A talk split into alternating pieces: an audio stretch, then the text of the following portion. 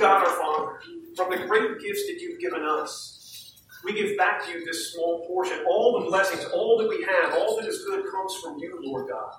And so we pray that you would use these funds, Lord God, to extend your kingdom here and around the world. And we thank you for this blessing in the name of Jesus Christ. Amen.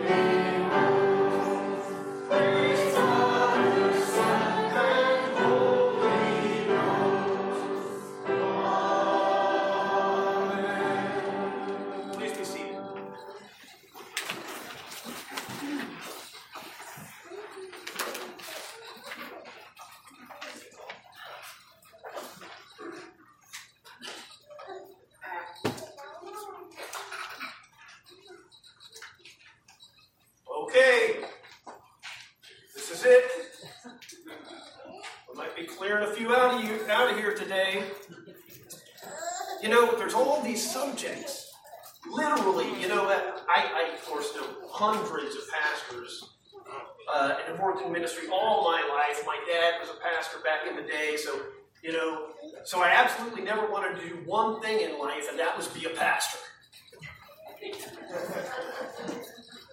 But I do know the rules, right? Because I knew these guys, even guys that were very prominent and successful, and they said there's some subjects you better never talk about from the pulpit. There's an assortment, there's more than you would think. Uh, but here's the thing this is the church, and the Word of God is alive. And the Bible speaks to all times, all contingencies, all situations. We don't want a Bible that's stuck in the Near Asian East 2,000 years ago. That's a hymnal, but you get what I'm saying. 2,000 years ago.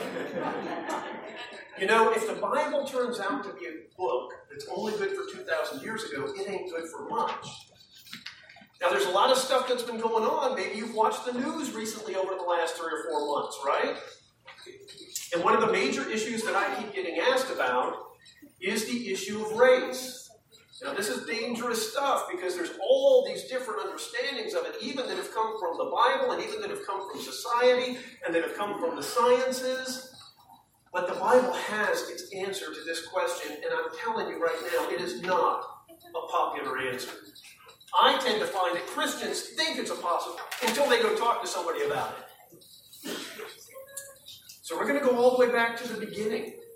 We're going to go all the way back to Genesis. But first, I'm going to show you the ball like I usually do. Here is a verse from the book of Galatians written by the Apostle Paul, chapter 3, verse 26. So in Christ Jesus, you are all children of God through faith.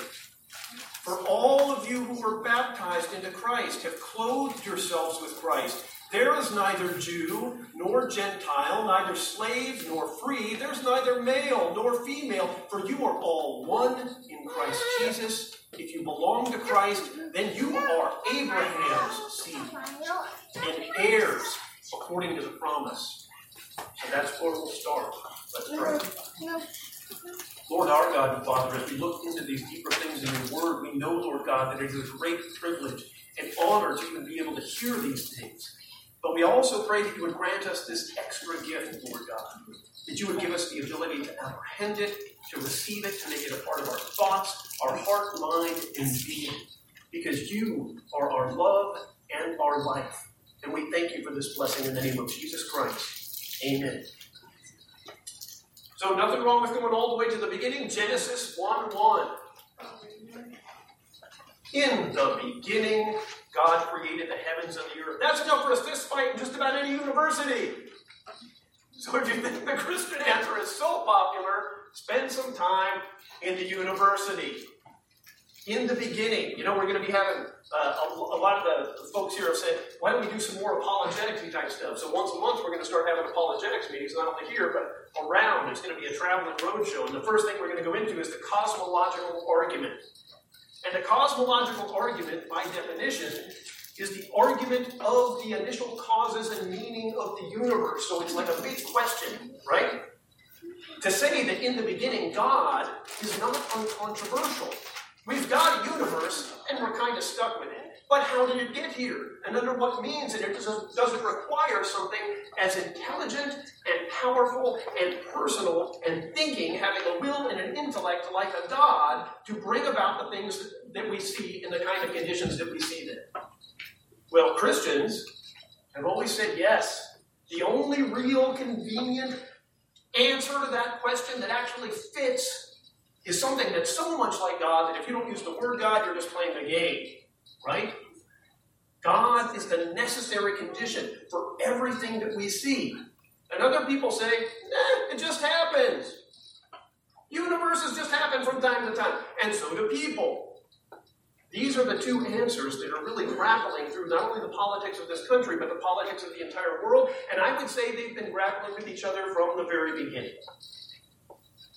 But here it says, God created, and the earth was without form and void, and darkness over the face of the deep, and the Spirit of God was hovering over the face of the waters. And God said, Let there be light, and there was light.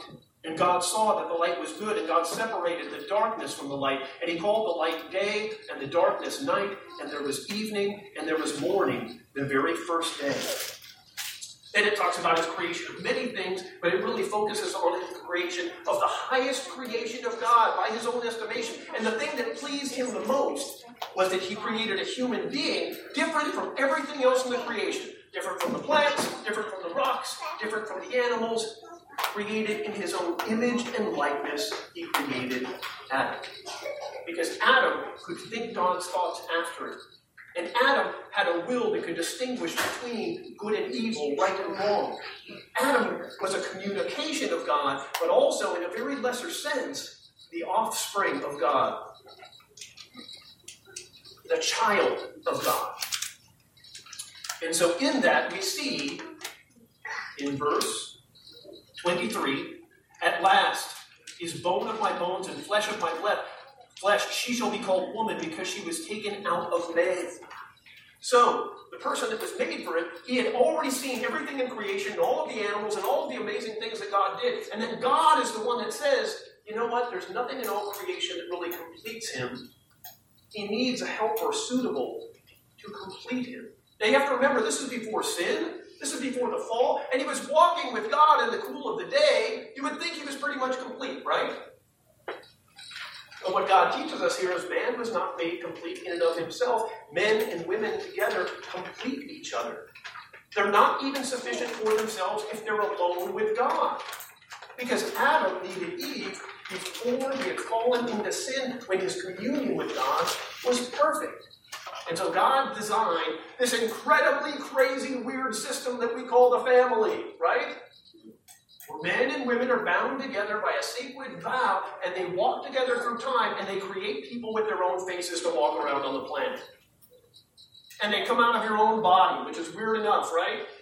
And then they get married, and now you're family with people that you don't really like. No, I'm just kidding. But you're bound together in family with them, and they marry other families, and they marry other families, and it goes down through history, people creating people after the image and likeness of God. But for the fall of sin, which brought us into a place of depravity, it broke us. Every broken relationship you've ever had has been because of sin. Every sickness you've ever had has been because of sin. Every war has been because of sin. Sin is what came into us and broke our relationships with God and our relationships with each other. So that as we walk down through these steps of history, we have a crisis. And the crisis is the separation of mankind from their creator. If only things were right with God, things would be right with each other. But things aren't right with God, so they can't be right with each other. As we continue, we get to a place in Genesis chapter 12 where the Lord calls Abram a long-time descendant of Adam. He says, Abram, go from your own country, from your kindred, that means your family, from your father's house to the land that I will show you, and I will make of you a great nation, and I will bless you and make your name great so that you will be a blessing, and I will bless those who bless you, and him who dishonors you I will curse, and in you all the families of the earth shall be blessed. Let's always remember that from the very beginning, Adam, Abraham wasn't just promised the, prom- the promised land. He was promised that every family on earth would be blessed through him. And this is something that they really focus on in the New Testament, but is latent all the way through the Old Testament text. We start to see the issue of race coming up in the Old Testament on an ongoing basis. Because at first, it's pretty easy to see that all of Adam's descendants were related to Adam, right? Then we get even to things like, you know, the, the confusion of the nations, but before that, we get to Noah, where God wipes out the entire world except for eight people, and presumptively, they're all related by blood or marriage, right? Four boys, four girls, related. All of us are descendants of Adam. All of us are descendants of Noah. So we're all related, right? By blood and marriage, all the way back to the beginning. This causes a crisis in the sciences, especially in the 17 and 1800s, when you had different people, scientists, usually with one finger on the Bible, but most of it on their own experience, trying to explain the existence of races and different nations and things as they were to be interpreted without God or the Bible itself. So here's a famous thing. How many of you are Caucasian? How many of you are from the Caucasus mountain region in modern day Turkey, attached to the Black Sea? Because that's what that means. There hasn't been anybody that's really believed that white people are Caucasians for at least 100 years or so, right? The entire categorization of the Caucasoid, of the race that came from the Black Sea region, right? It's a myth. They just made it up and put it in the science books. Because in those days, science was that somebody had a cool idea. Caucasoid, the Negroid, the Mongoloid, these are things that were made up in the sciences, especially in the late 1700s, 1800s, in the German universities, of guys that had never been outside of their own country. And yet they understood with depth and gravity all of the natures of the different races and what they did and what they didn't do. And obviously, the paler your skin was, the better you were. Cool for the Germans, not so much for the rest of us, right? Also, that one finger on the Bible was just enough to throw in a few biblical phrases to make it look like it was kind of Bible but theirs was just a normal human observation of the world as if they started with it all themselves. And of course, in there, latent and getting stronger and stronger up until the time of Darwin, was really we're all monkeys anyway. We're just really cool monkeys with a fat cerebellum. Right? Not only that, but some monkeys might have been a little more advanced than other monkeys. And that's how we got the races, right? I'm telling you, that's not the Bible story, right? We've already seen a little of the Bible story, and the Bible story is that there is one race. Lots of differences, one people on earth. It all got a little serious in Numbers chapter 12. Now, you all know about Moses. He's probably the second most famous person in the Bible, in the Old Testament, after Abraham. And Moses is the person who brought the people the law. But he had to leave Egypt because he killed an Egyptian, right? And what, what country does he go to? Out of Arabia. Midian, right? Where he meets his Midianite wife. Always kind of a bit of an issue. She was a little better than him at theology, which is why she circumcised their sons because he forgot to do it, right? Then she dies and he remarries. And anybody remember who he marries? Right here in the text. Miriam, Moses' sister, and Aaron, Moses' brother, spoke against Moses because he married a Cushite woman. You remember where Cush is? modern day Ethiopia. Now, here's the thing about it the strong presumption of the, sect, the, the text, is she was a black girl. And they were mad. Right?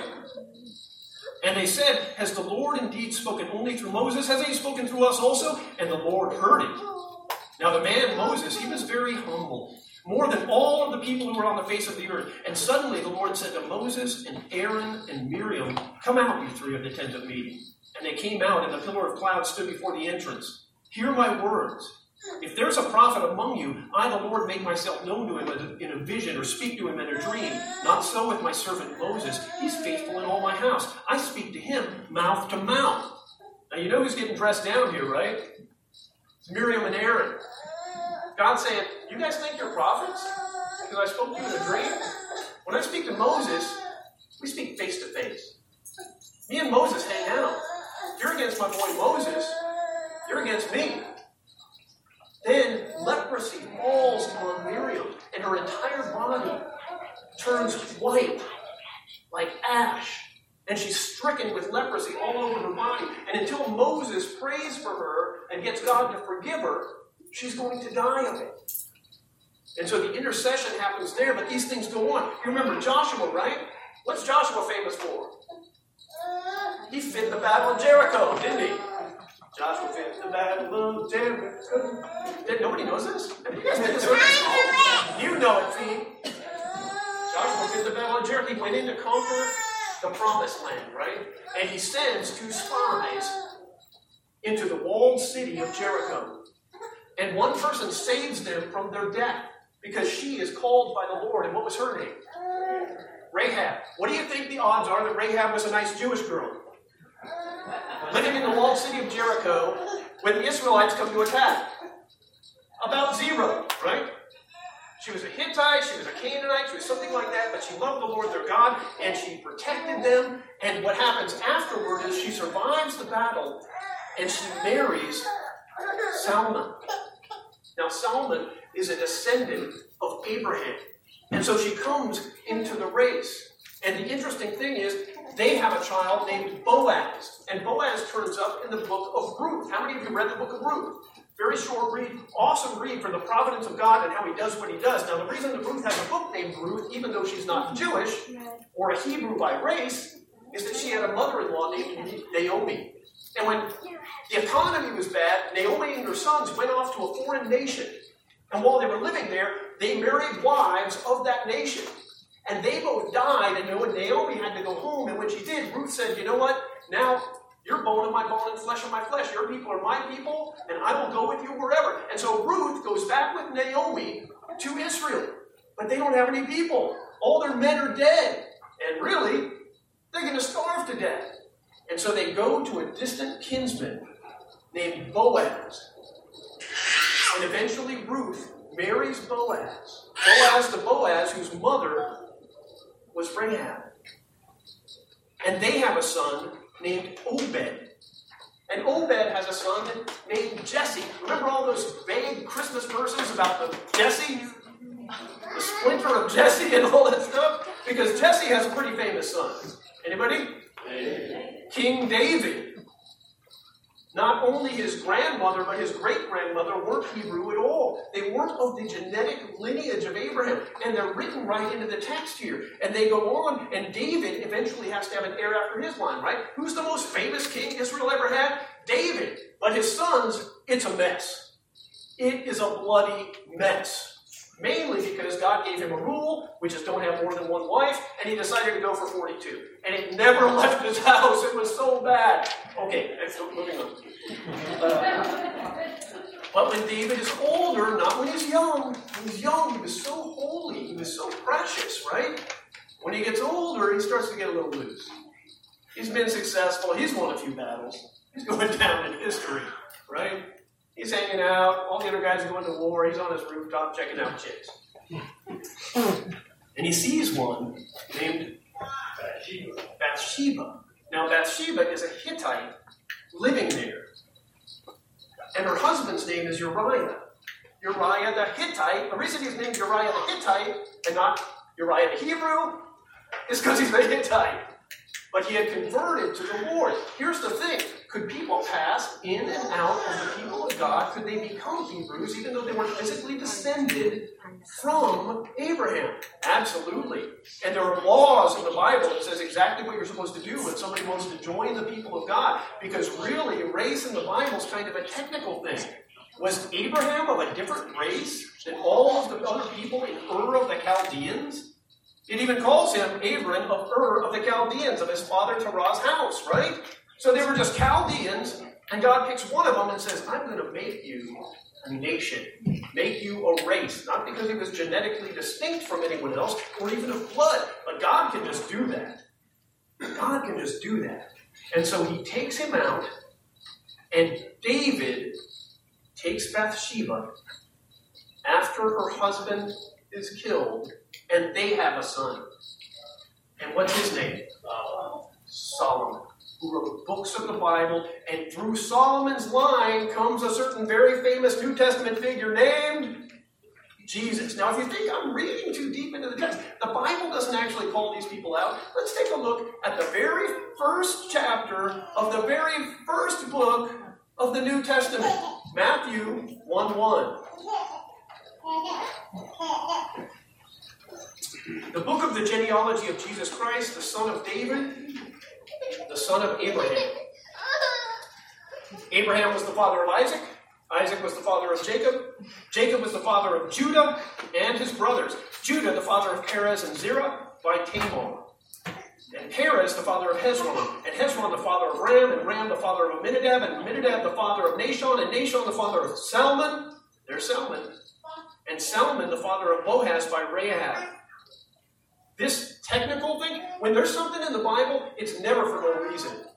This book is jam packed with not only authenticity but specificity. The only woman they name is Rahab. Now, what do you think the odds are that's a happy mistake? And Boaz, the father of Obed, by who? Ruth. If you've been passing this by every time you open the New Testament for the first time and read Matthew, the first chapter for the first time, if you've been passing by the specificity and the meaning of the fact that they put these in here, you're missing a lot because they're here on purpose. And they're here because they're not Jewish. And Obed, the father of Jesse, and Jesse, the father of the David the king. And David was the father of Solomon by the wife of Uriah. He doesn't leave that out. One of the great things about the Bible is it shows everybody warts and all, right? Nobody rides for free. There's like two people in the Bible that get a pass because they were pretty okay. You know, Job actually didn't sin, right? There's like Josiah. Who is? Who's the other one? Everybody else, it shows all their sins, all their failings, all their weaknesses, so that you don't get the idea that, that you're special. Everybody has fallen. Everybody has sinned. And in the beginning of this book, to establish the line of Jesus, they mention the conflict between David and Uriah the Hittite and the fatherhood of Solomon, who is Jesus' physical ancestor through Mary by mentioning Bathsheba. It's all on purpose. It's what you're supposed to get from the text. And Josiah, the father of Jeconiah, and his brothers at the time of the deportation. So here we get to starting to understand that the Bibles can address this issue. That in the beginning there was one race, and God broke up the races on purpose as a consequence of sin. But in Christ, they're all being drawn back together in a very weird way, right? Galatians chapter 3, verse 28 There is neither Jew nor Greek, there's neither slave nor free, there's neither male nor female, for you are all one in Christ Jesus. Acts chapter 10, verse 34 God shows no partiality, but in every nation, anyone who fears him and does what is right is acceptable to him. These are New Testament verses. Acts 17, and he made from one man every nation of mankind who live on the face of the earth. I know we've been kind of taught this hard separation between races, but it doesn't actually exist. In the Bible, you've really got two races the race of Jesus Christ and his blood, and everybody else. The Bible doesn't care where people come from, what they look like, what kind of language they speak. He says he's drawing together a people into himself from every nation, tribe, race, and tongue, which means language. One people for himself from all of them. You kind of got to decide at some point in your life which nation you're really a member of. Where is your citizenship? Is it in the Lord Jesus Christ or is it in all this? Because this is all going to burn. This is all going to pass. It's all going to become dust. Colossians chapter 3. Have we not all one Father? And has not God created us? Why then are we faithless to one another, profaning the covenant of our fathers?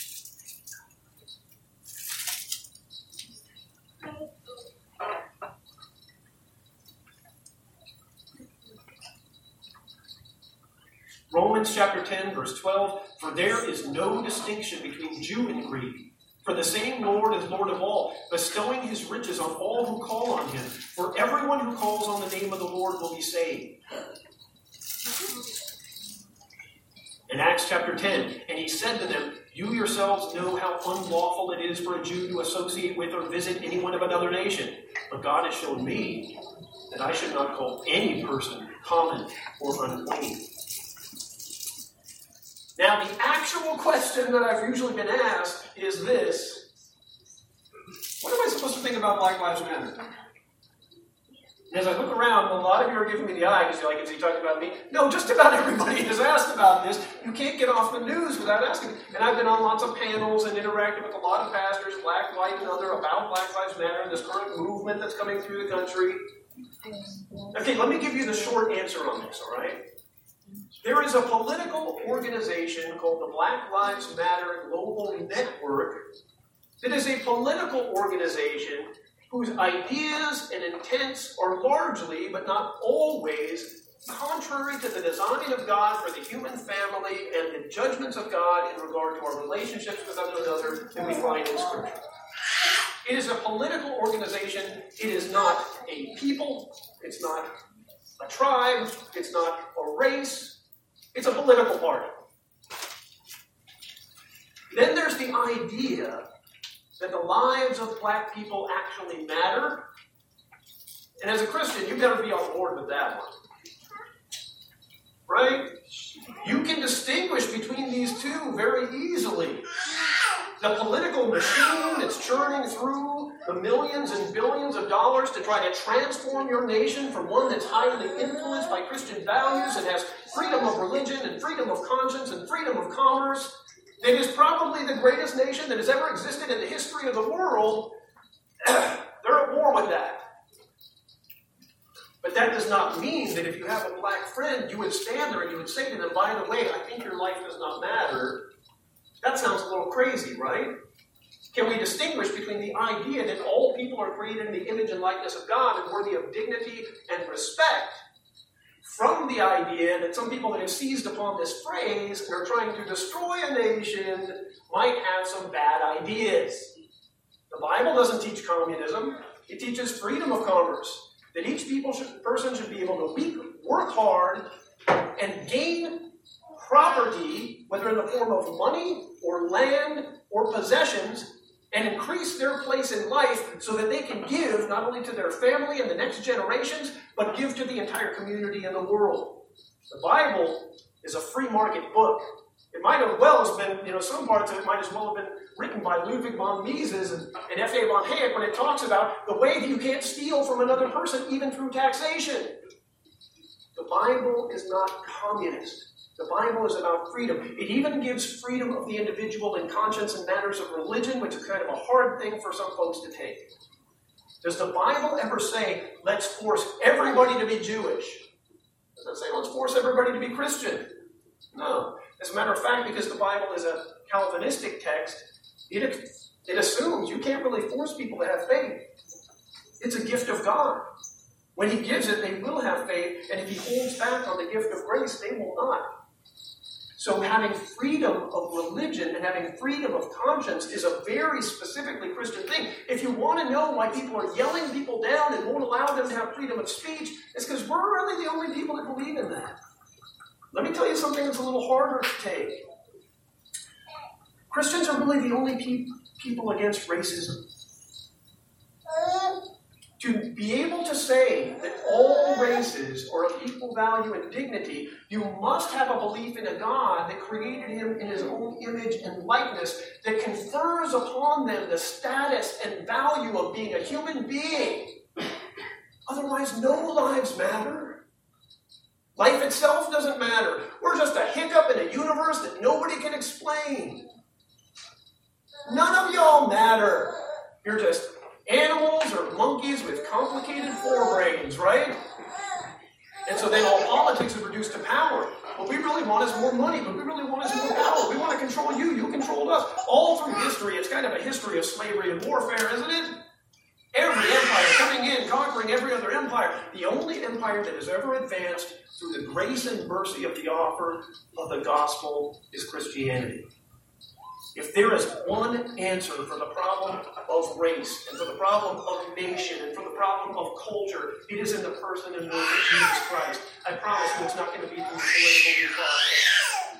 It's not going to be through politics. They can't solve a problem like this. They can't even understand a problem like this.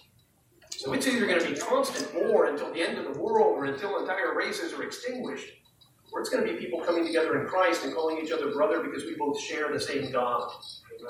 Not the God of these people against the God of those people, but the one God that created us all. Right? So here's the thing, because I know a lot of you are kind of nervous about this.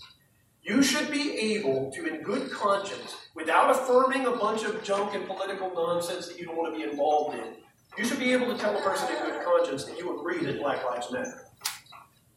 Now, here's the thing: why do people get mad? Black people get mad when you say that all lives matter because they feel that they have a special right.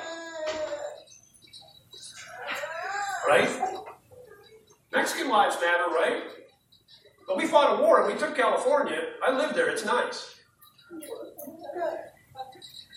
Black people came over in slavery, on ships, kept in chains. Civil rights only really happened at its ultimate extent in the 1960s, so it's a recent right. So when they say Black Lives Matter, let's kind of understand that what they're saying is, in a special way, we need you to remember that we matter too.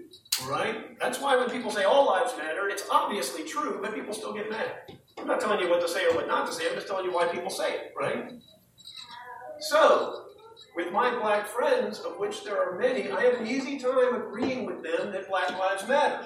Most of the time, I won't go and march. And the reason why isn't because Black Lives don't matter, it's because those marches are run by Black Lives Matter. The political organization, and I don't want to be seen as endorsing their entire program and charade of communism and the overthrow of the country. I got a Bible here, and I'm bound by the Word of God, and so if people think I'm a racist just because I won't go on a march. Let them think it. Hey, if you're going to follow the Bible, lots of bad things are going to be thought about you. And after they're thought, they're going to be said about you. And frankly, if the history of the world has told us anything, you might actually end up in jail. At the same time, God is good and He wins this battle. He doesn't win it with guns, He doesn't win it with fire, He doesn't win it with riots, and He doesn't win it with blood. But he wins it by the preaching of the gospel from one person to another by the power of the Holy Spirit, transforming the heart from hate to love. Doesn't he do that? Okay, we'll see if you guys fire me after this or Stranger things have happened. Lord our God, we want to pray that you would just be with us during this time, during this tremendous upheaval of the nation where people turned against each other and people are trying to use our differences to separate us, Lord God, when you would have us live everyone as much as it has to do with us. We praise you, Lord God, for the great opportunity that you've given us. The opportunity, Lord God, to transform the world through the preaching of the gospel. And we know that at the end you succeed, but the time between here and there is going to be interesting. So we praise you for all of these blessings in the name of Jesus Christ. Amen. Amen. Please rise as we sing number one in your hymnal.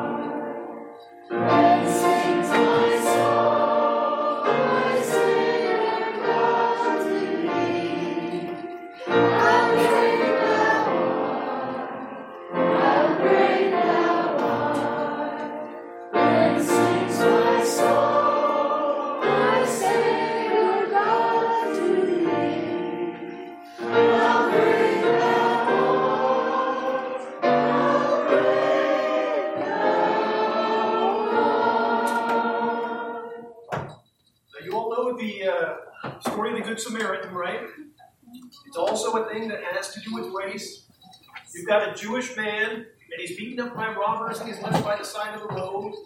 And then a Levite comes by, and he's like a priest, he's, you know, he's a pastor. And he walks by, and he doesn't help him. He keeps going. And then another priest comes by, and he doesn't help him either. And then a Samaritan, a dirty, stinky, smelly Samaritan comes by, right? Who's not one of the people. And he lifts him up, and he carries him and he takes him to a hotel and he tells him, Take care of it. I'm going to give you money to take care of it. If it costs more, I'll come back and give you more. And Jesus asked who his neighbor was. And they answer, The one that loved him. That was his real neighbor, right? And Jesus says to them, Go and do likewise. Because his definition of a neighbor is not everybody the way it's always taught in the general evangelical church. It's the one that loves you, who cares for you, and treats you right. Look up and receive the blessing. May the Lord your God bless you and keep you. May his face shine upon you and give you peace. Amen. Amen.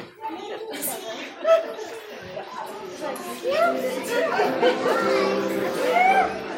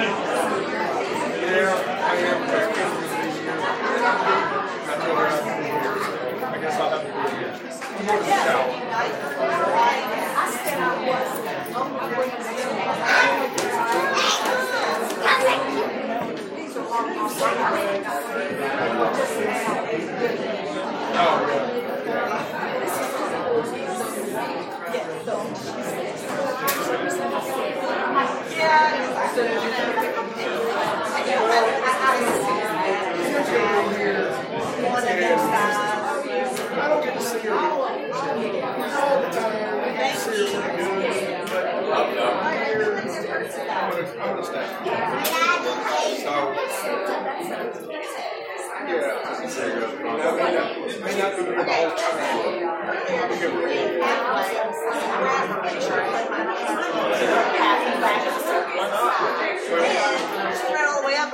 heard what I said. She said, "Hi, I was not even hoping that they would. I'm not a pie person. I didn't lie.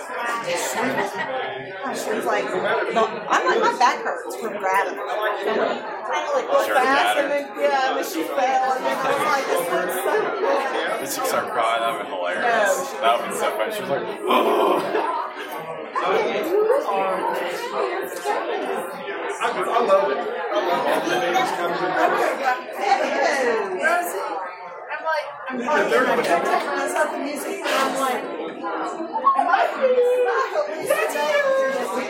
you. Well, she already had done it one time when Mac left. Potter had to send over pictures.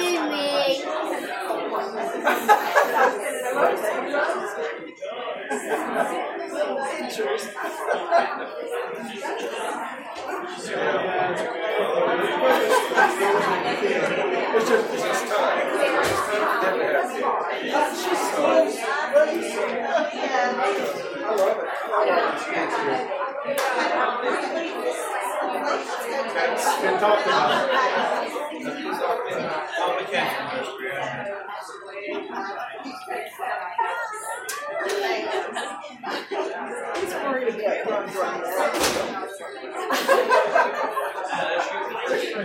About the.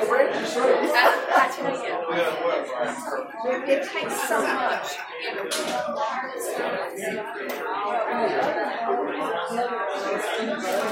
Yeah.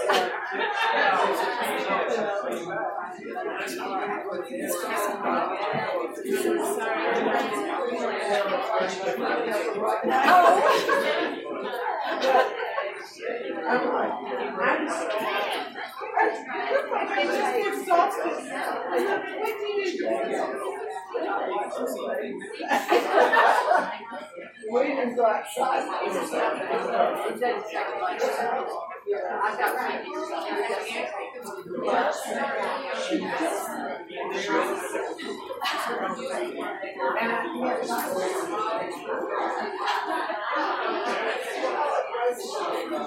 Saya ingin.